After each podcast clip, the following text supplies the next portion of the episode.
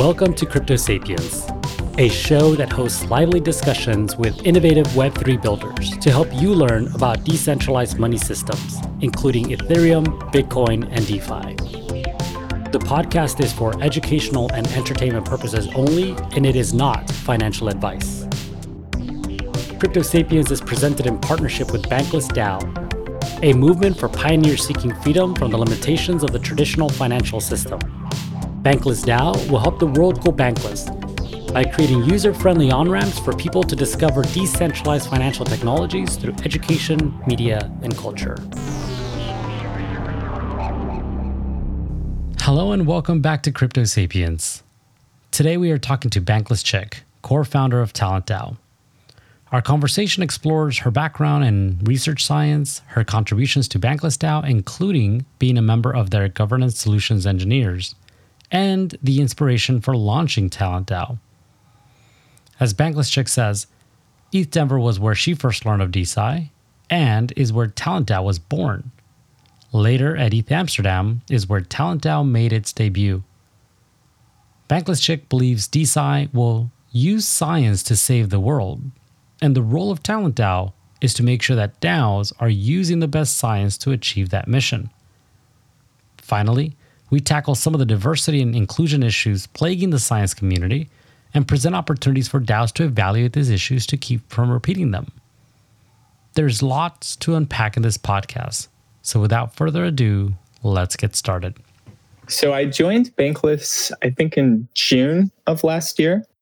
So very early. And at the time, I was working in the Analytics Guild, Research Guild, and Writers Guild, sort of just doing a lot of content creation and data analysis on uh, Discord data for the Bankless DAO.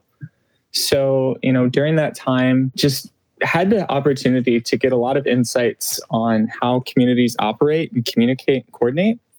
And I just found it very interesting. And I saw just a really huge opportunity for just more DAO research to be done in the wider ecosystem in general.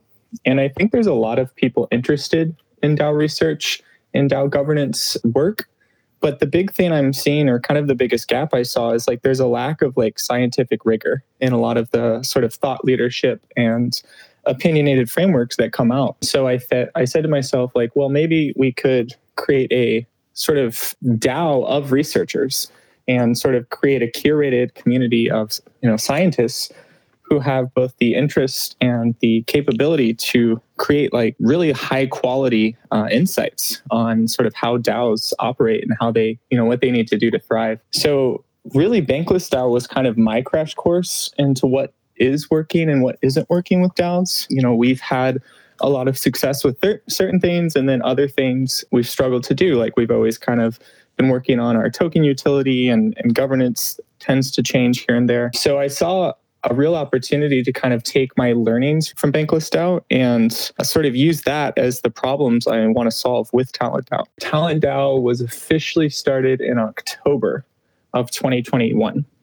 And since then, I've kind of had a foot in the door in Bankless DAO still, a bit of a different capacity. So, as you may know, I'm one of the governance solution engineers, which is basically kind of like a appointed group to do strategic work for the DAO related to org design and governance and our priorities. So, you know, I don't have as good of eyes on the ground in some of the guilds that I used to, but it's been really nice to be able to sort of test different assumptions and experiments at Talent DAO and then take those insights back to the GSCs and see what we could do at the uh, you know to influence and implement new pilot ideas at Bankless DAO. So I guess that that journey was super organic and it was really just a natural extension of the things I was interested in and quickly realized that the things I was doing at Bankless DAO could be a DAO in and of itself. So I wanted to test that assumption. And so far, it seems to have been a, a good intuition. And I think Talent DAO's had a lot of really great organic growth. Yeah, thank you. I think a, that was wonderful introduction to your journey there, but also to the to Talent DAO in the space of DeSci. There's a lot here that I want to touch on and I want to unpack. One of the things that I do want to, I guess, ask that may lead us into a lot of interesting conversations here and maybe even touch on some of what you've already been sharing here. But, you know, the space of DeSci a decentralized science. That's not something that was necessarily part of our jargon language a year ago. And, but it just feels like it's emergent, it's growing, there's a demand for it. Obviously, Talent DAO is focused in the space of DeSci research primarily. What what does it mean that DeSci has been, you know, kind of uh, growing at the pace that it has, and that I think, and this is obviously just my opinion, but the projects that have been coming out in the space of DeSci seem really robust and they're really good ideas that are finding communities that support them. Yeah, it's really interesting. I always joke that I was working in DeSci before I knew DeSci was a thing. So I had actually never heard of DeSci, the concept until ETH Denver. So earlier, I guess in February of this year. Uh, was the first time I had ever heard, heard of it and had the opportunity to connect with a few different DAOs and, and different companies working in the space. And up until then, it was a really disparate community. I have to give a shout out to the Smart Contract Research Forum, commonly referred to as SCRF they really did a great job at ETH Denver, sort of bringing us all together and really kind of you know lighting the spark for what would start to form a creative or a cohesive ecosystem. And it was really neat being able to meet people and i always compare it to kind of like the first time all the avengers meet where it's kind of like oh there's other superheroes. I didn't know you were doing this too. And it was a it was a it was an exciting time. It it gave me the same vibes as sort of early bankless days when we had just launched and we were all just kind of running on a high and just felt like really uplifted. Prior to ETH Denver, I did not actually know anything about DeSci, but I can share some perspective from what I have learned, kind of just doing a little history.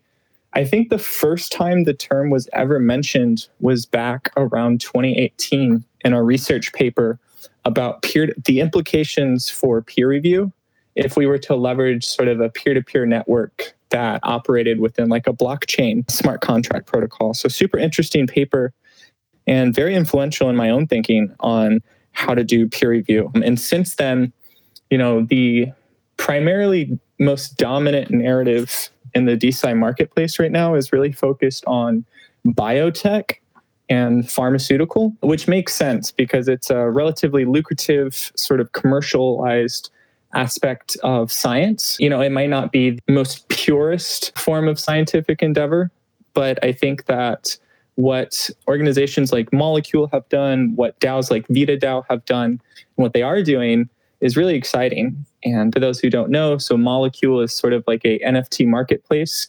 for biotech companies to basically use NFTs for fundraising. And then VitaDAO is a DAO that funds um, longevity research. It was one of the first DAOs that Molecule helped launch from their launchpad. There's a few others, so like DeSci Labs, similar to Talent DAO, in that we're working to build both communities and infrastructure and tooling. DeSci World is kind of like a DeSci metaverse, is what they aspire to be. So there's a lot of really cool projects out there. There's a company called OpSci that's working on identity solutions. I think that right now there is a lack of sort of shared direction and goals within the ecosystem. It's been interesting to see how a lot of the what I would call like scientific knowledge domains have formed hierarchies in traditional Web2 academia. I'm seeing the same thing happen in DeSci. And, and what I mean by that, like to speak very plainly, like everybody cares about, you know, biology research, but social science has always kind of been like not as important and and that's like very true for like very many different sciences right like physics versus chemistry versus like astrophysics versus you know marine biology all of these receive different funding allocations by the government and those funding allocations really reflect the different sciences that we tend to value or focus on and i think one of the ideals of decentralized science is that we fix some of that hierarchy. But so far, I haven't seen that in kind of the current state of DeSci. So before I keep talking about that, I think I could ramble on for DeSci a little bit. So I'm going to like pause for a second and let you rein me back in if you want to want to clarify on anything. No, it's fine. I can let you ramble all you want. I mean, it's it, this is such a such a novel space for me. While I would admit that I probably have more knowledge than maybe others in the space it, it is just not a space that I would normally uh, occupy the space of research and science and to see this kind of developing as a domain in web3 it is it is thrilling but also it's something that i can't keep up with. So i i appreciate your rabbit the rabbit hole you were taking me on. But let let's i would do want to touch on something here that you mentioned and then we can continue and that is in terms of the impact that ETH Denver had in terms of organizing people and maybe even surfacing some terminology and standardizing, maybe even more so, that terminology. And that is something that I've been hearing a lot of when I interview people for this podcast that they mention often that ETH Denver was influential to them because either that was their first conference or that was the first time that they actually got to connect with people that were building in similar spaces to them or validated the work that they were doing. It just seems like ETH Denver has this gravitational pull that brings people together and then has a reputation that goes back, you know, several years, which then allows for some of these ideas maybe to become a little bit more, you know, solidified, if you will, and gain more traction. So it's just interesting to hear that for you, you also had a similar experience, at least with connecting with people, but also having an, a deeper understanding of that DeSci itself was a movement beyond what you were already doing with Talent DAO, because you were mentioning earlier that Talent DAO was established October of the year before. Yeah, I think a, a, lot of people refer to ETH Denver as DeSci's breakout moment. Um, and I would certainly agree with that. To this day, there's actually a, a, a community steward group that we formed that's about 10 different people, all representing different communities. We even have a multi sig, DeSci.eth. Very proud that we own that. And we still meet weekly to discuss what we're all working on. We have in the past funded travel grants for people to attend different conferences. We sponsored some of the funding for ETH Amsterdam's DeSci event, which if ETH Denver was our breakout moment, I would describe ETH Amsterdam as our big debut. So it was like our we had a, a three day venue event full of DeSci speakers. And it, that was sort of the first time, this was in April now, that it really felt like we were of a more fo- focused community. But I definitely agree. I think ETH Denver is a really special place. I personally am burnt out on conferences for the rest of this year, but ETH Denver will definitely be one I, I am sure to attend every year. It's just a, a really great experience. Yeah, I agree with you in terms of the the conferences. They do tend to take up a lot of energy as much as you can gain from them, especially because there's a lot of travel involved. For most of us, we're not next door to where a lot of these events are happening. I would recommend checking out MCon that's coming up. It's around the corner. It's in September. It's in Denver. A lot of the same folks that gravitate to ETH Denver go to MCon. That's also in Denver. So just if you were interested in maybe one more, with similar vibes in terms of builders, in terms of the types of conversations that are hosted there. That's a fun one. I attended last year and I plan to attend again this year. So, you know, just as a heads up for that one, maybe save a little energy for it if you were interested in it. But yeah, no, it's it's it's really great to hear too how the space of DeSci and individuals who have connected like yourselves, you know, ETH Denver, continue to evolve both your relationships, the communications, and the work that you're doing through these, you know, in person events. It just seemed also, it was hard to miss the energy and activity happening at ETH Amsterdam, even for those of us who weren't there, because crypto Twitter was ablaze with comments and vibes in terms of the people who were there and the types of events that they were participating in and the type of people that they were connecting with. So I'm happy to hear that you had a wonderful experience there and were able to take a lot from it as well. Yeah, it was a good time. And I have to admit, you're making a liar out of me a little bit. So I did apply to MCon. That is the last official conference. If I do get accepted to go, that'll be the last one I do for this year. But I agree, it looks really cool. I think it's MetaCartel's hosting it. Looks like Cabin DAO is involved. I actually just got back from Dane and Austin at the the Creative Commons. They have like Cabin DAO has like this uh, little cabin out in uh, just about 40 minutes outside of Austin, and we rented it for like this retreat. And a handful of DAO contributors from the DeSci space, we all showed up and co-worked for a week together. But all this to say, it looks like a really good group is putting that conference on. I second that as well. Having been there last year, which apparently was our first one, it didn't feel like it because it was so well organized.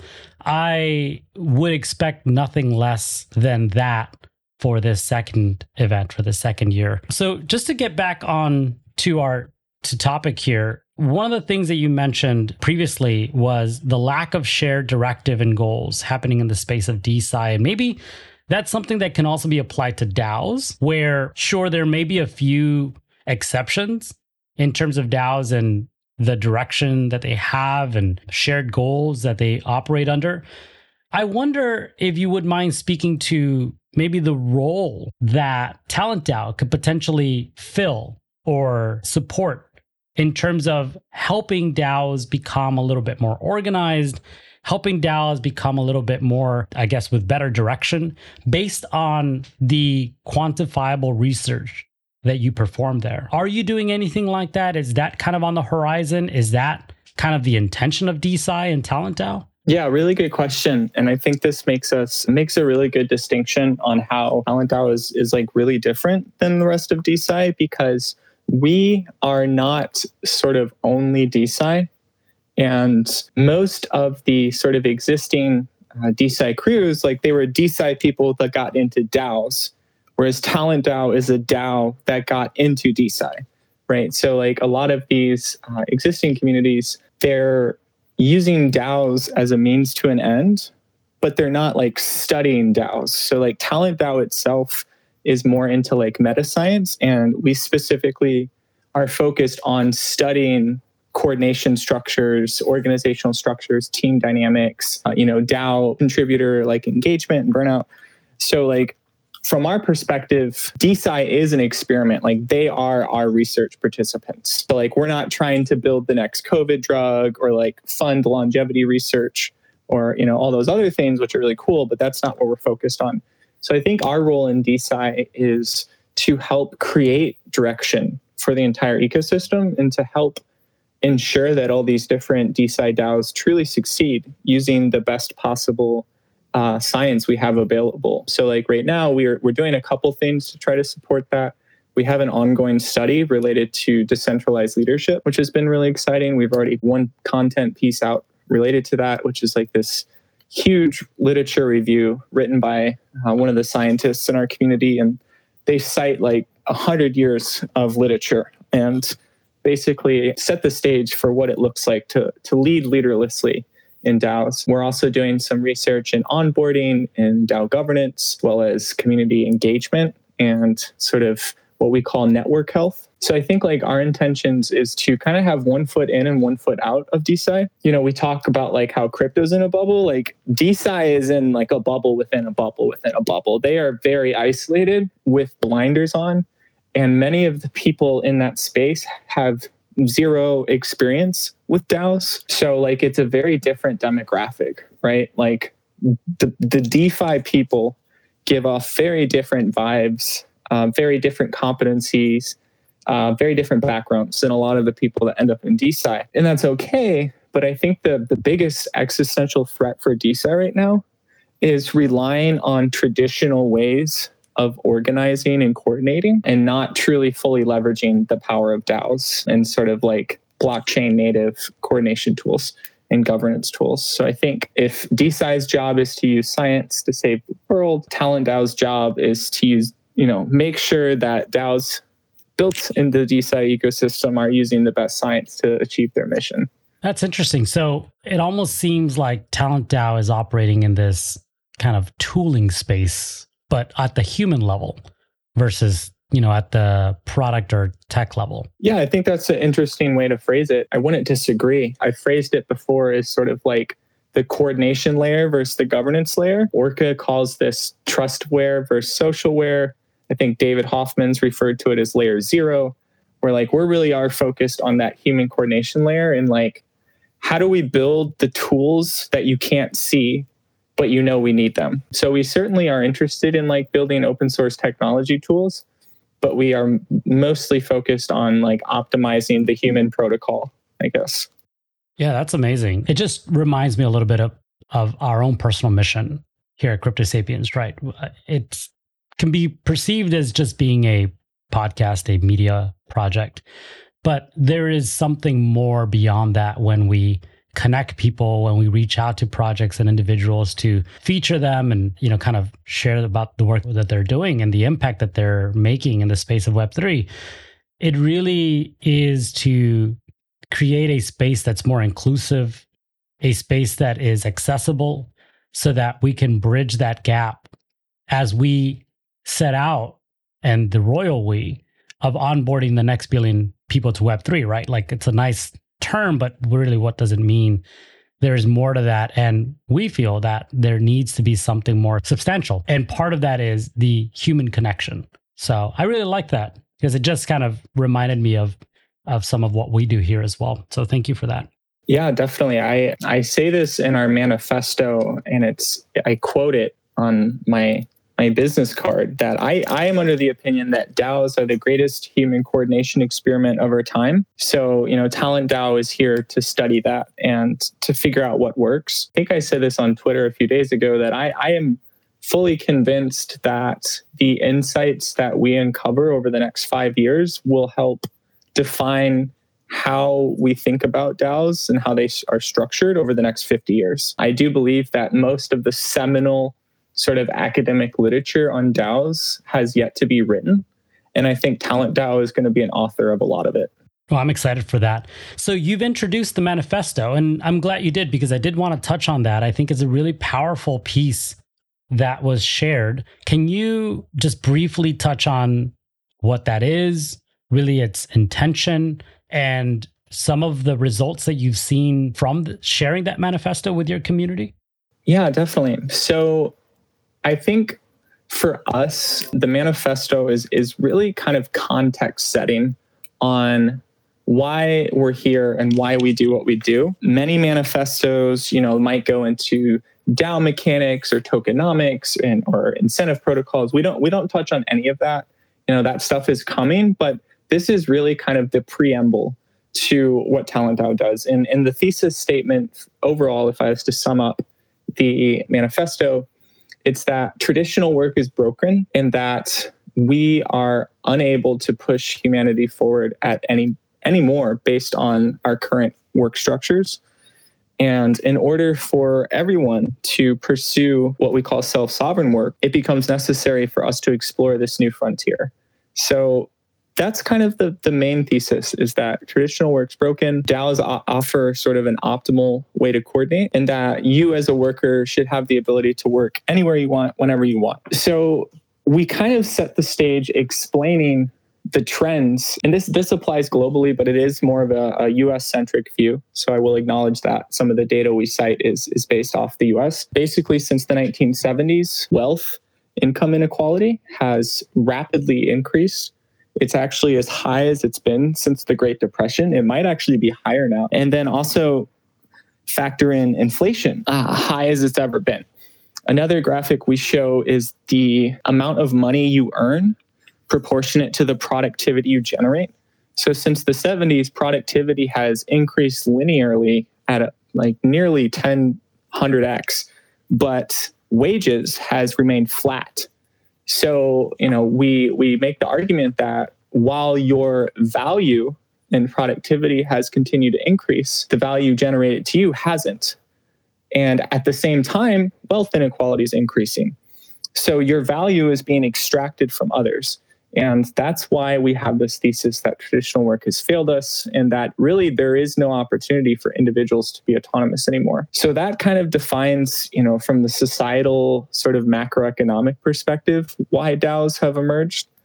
And then the rest of the manifesto discusses more specifically the promise of DAOs and why we think they, they are very promising, but they haven't really quite hit the mark. There's a lot of work to do. And then you know, we kind of close out with the only way to ensure DAOs succeed is to create a new focused scientific field that is solely focused on studying DAOs. It's interesting for us because getting into DeSci is sort of a means to an end, in that the only way that we think you can successfully study DAOs is if you are a DAO and you sort of are working through these problems yourself and you have to uh, create an entire new research publication system that is community owned, that's fully transparent, that's on chain and open source. So that's kind of like what Talent DAO does to exist. We have this thesis that traditional work's broken, DAOs are very promising, but there's a lot of work to go. So we have to do good research. And because this is a new field, we need a new type of research. So we're focused right now on building sort of this peer reviewed journal called the Journal of Decentralized Work and publishing our findings about DAOs in the process.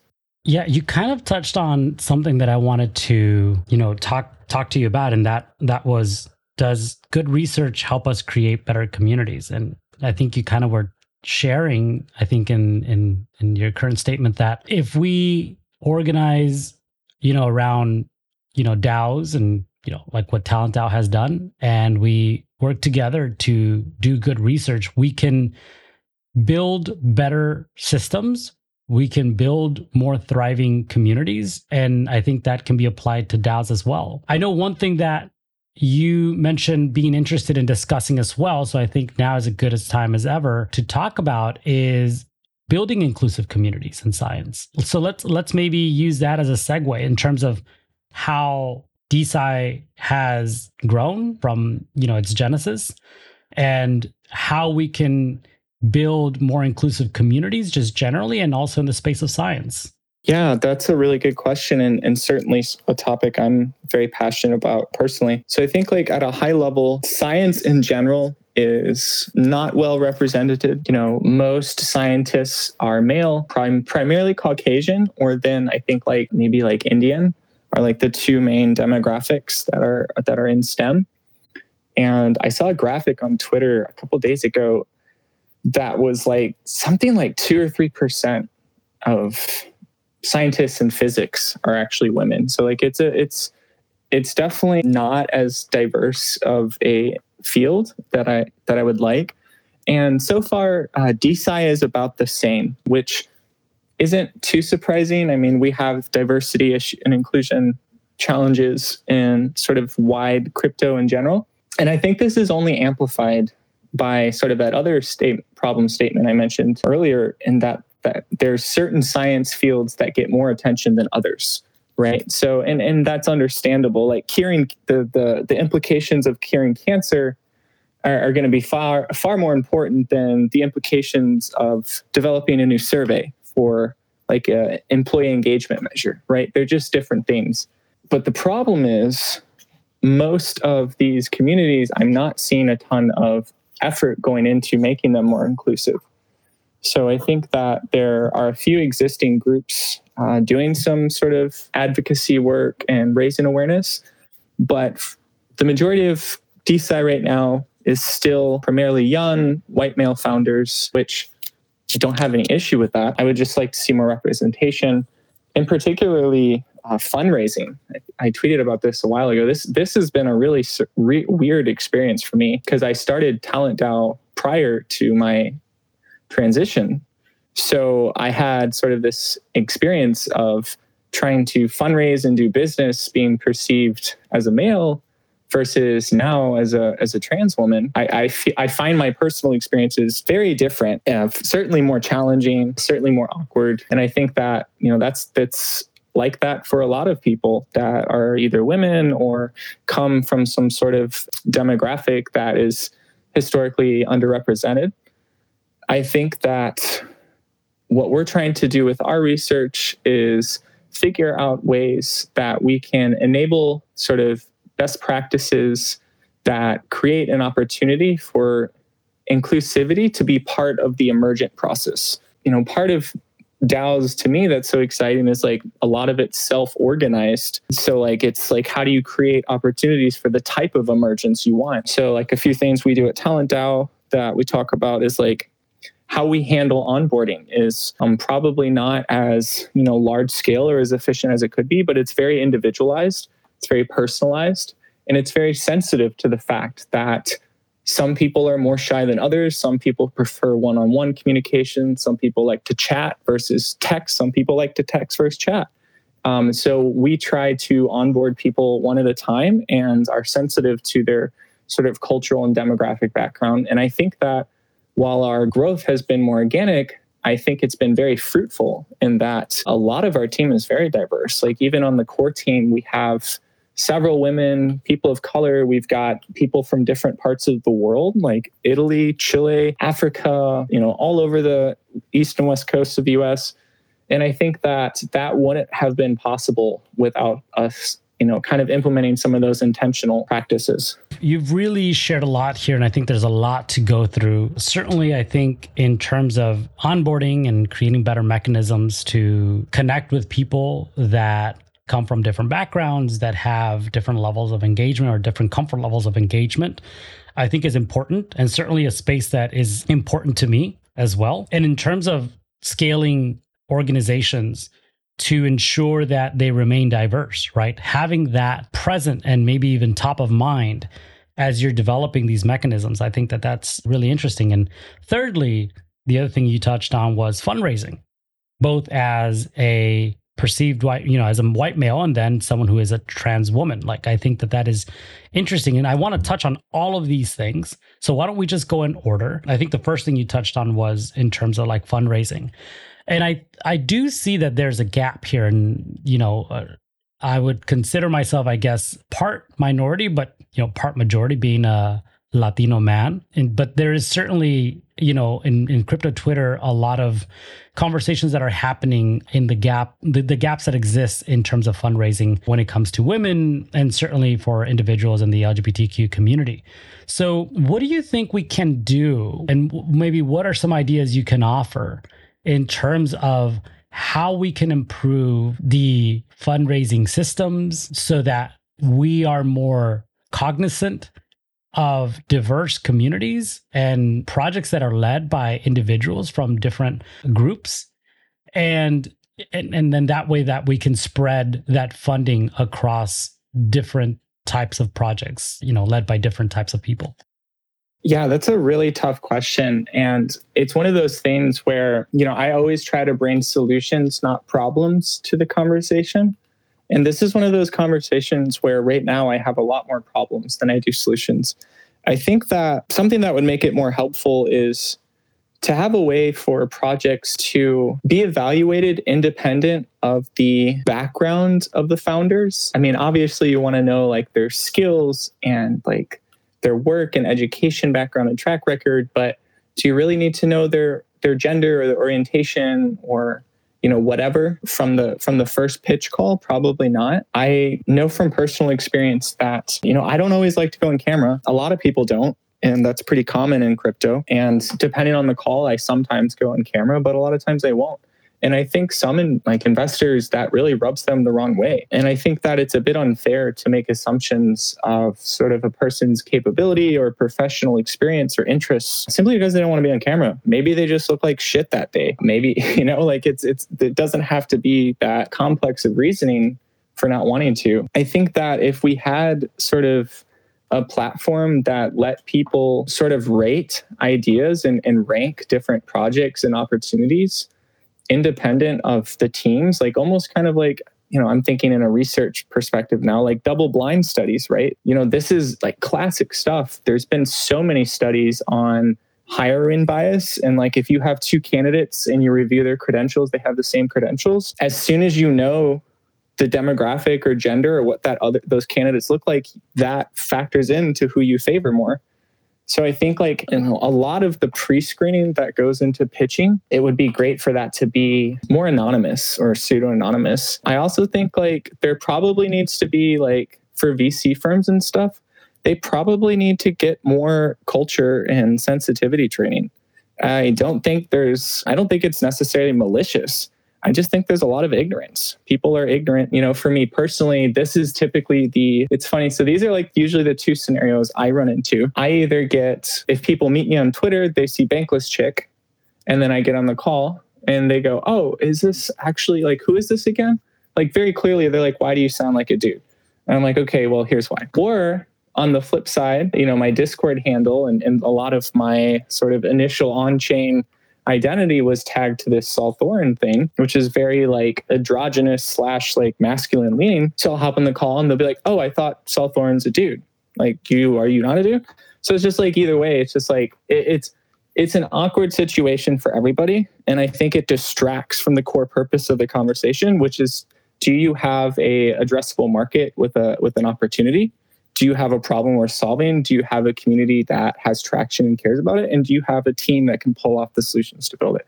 And if the answer is to all of that's yes, then it really shouldn't matter who I am, what I look like, what I care about, what I think. And I'm just not seeing that as, as the reality today.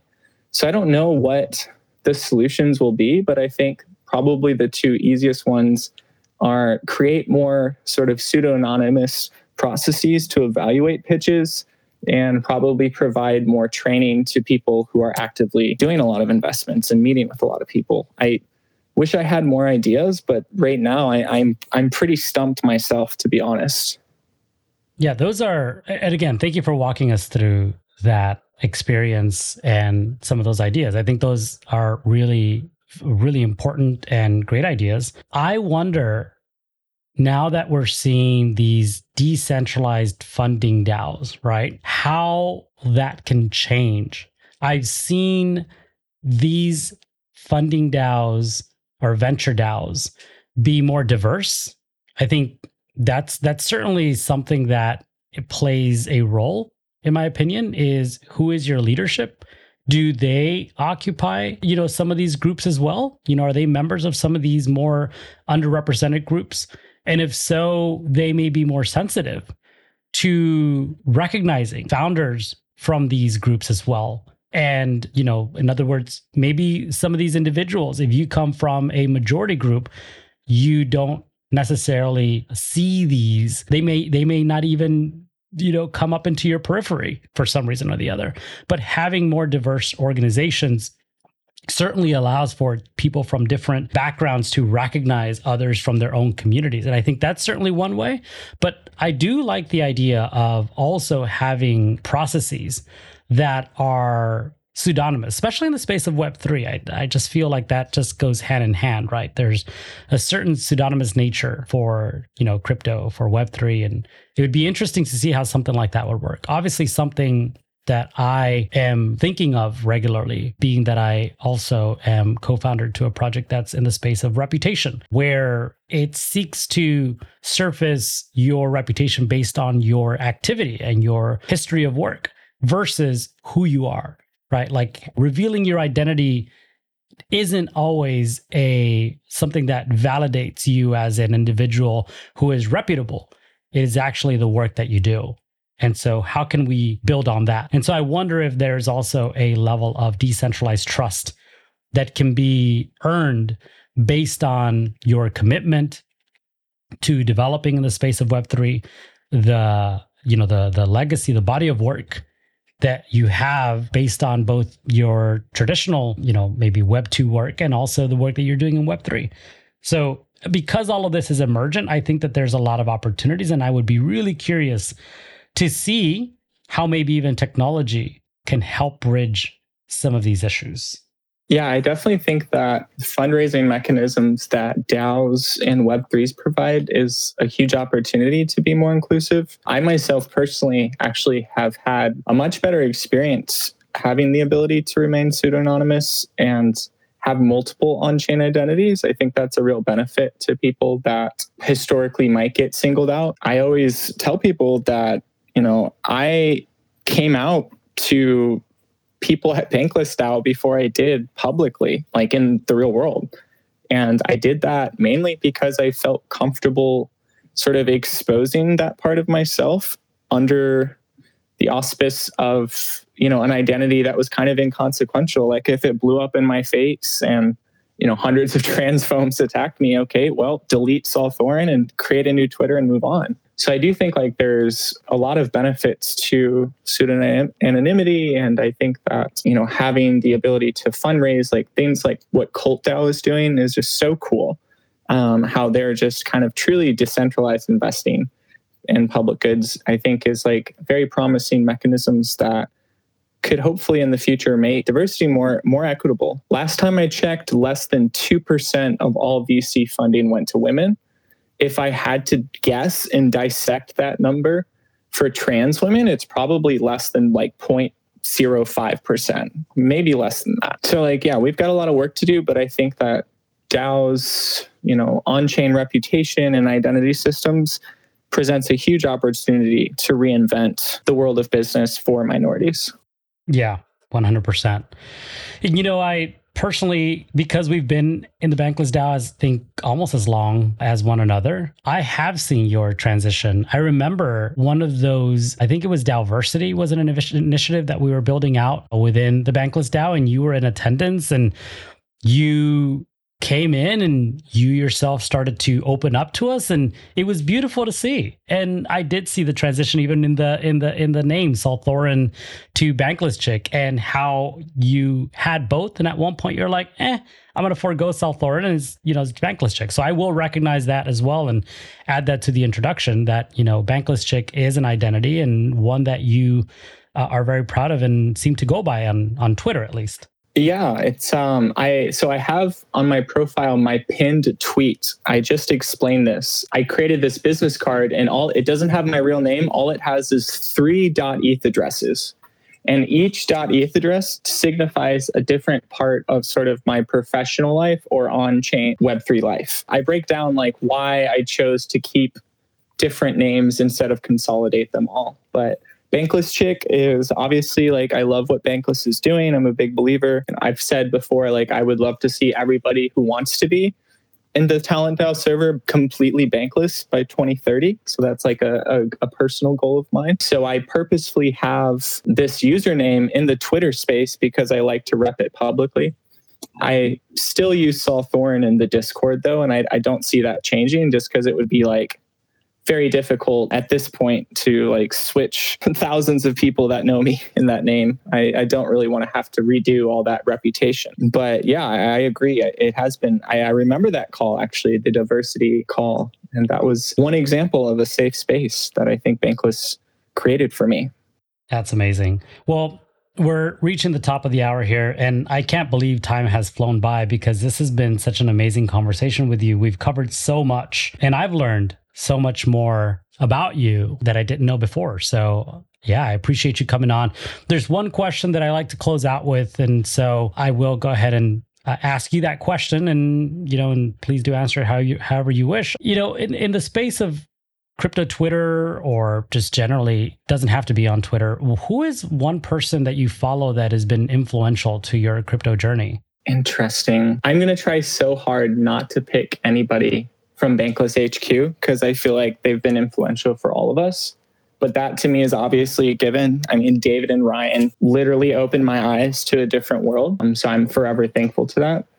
I think outside of that, I really appreciate some of the tweets from Frogmonkee has done some really great stuff that I appreciate. I'm trying to think of another person that there's just honestly there's so many. This is a really hard question. I wish I would have had time to think about this. I would say that certainly the bankless people, certainly like bankless OGs in general. Josh Rosenthal actually I really like a lot of the stuff he says. Like he's he's very philosophical in his content, and I appreciate that. I would say like that is a high level answer. Amazing. Yeah, this is something that I'm trying that's new um, because you know the whole purpose of this podcast, at least, is to you know amplify and add visibility to people who are building in the space of Web3, right? And so I'm always curious to hear who has been influential to those who we bring onto the stage here so that you know we can connect with them we can give them more visibility and if we have the opportunity to bring them onto the stage here as well. So i appreciate you sharing the names of those individuals. We'll be following those that i'm not already. And uh, yeah thank you for your time. I really appreciate you coming here and you know, kind of sharing your story and introducing us to the space of DeSci. Yeah, happy to. Thank you so much, Humpty. Thanks to all the team at Crypto Sapiens. And it was fun. We'll have to do it again sometime. And that's a wrap. I really enjoyed my chat with Bankless Chick. I especially enjoyed our talk on human coordination and building the tools we can't see but know that we need. To connect with Bankless Chick, please follow her on Twitter at Salthorin and to learn more about TalentDAO, go to talentdao.io and on Twitter at talentdao underscore. Thanks for listening to Crypto Sapiens. If you enjoyed this podcast, please give us a five star review wherever you enjoy your podcasts. It costs zero dollars, means the world to us, and helps others discover this content too. You can also find more conversations like this one by visiting our website at cryptosapiens.xyz. I look forward to reconnecting with you at our next discussion.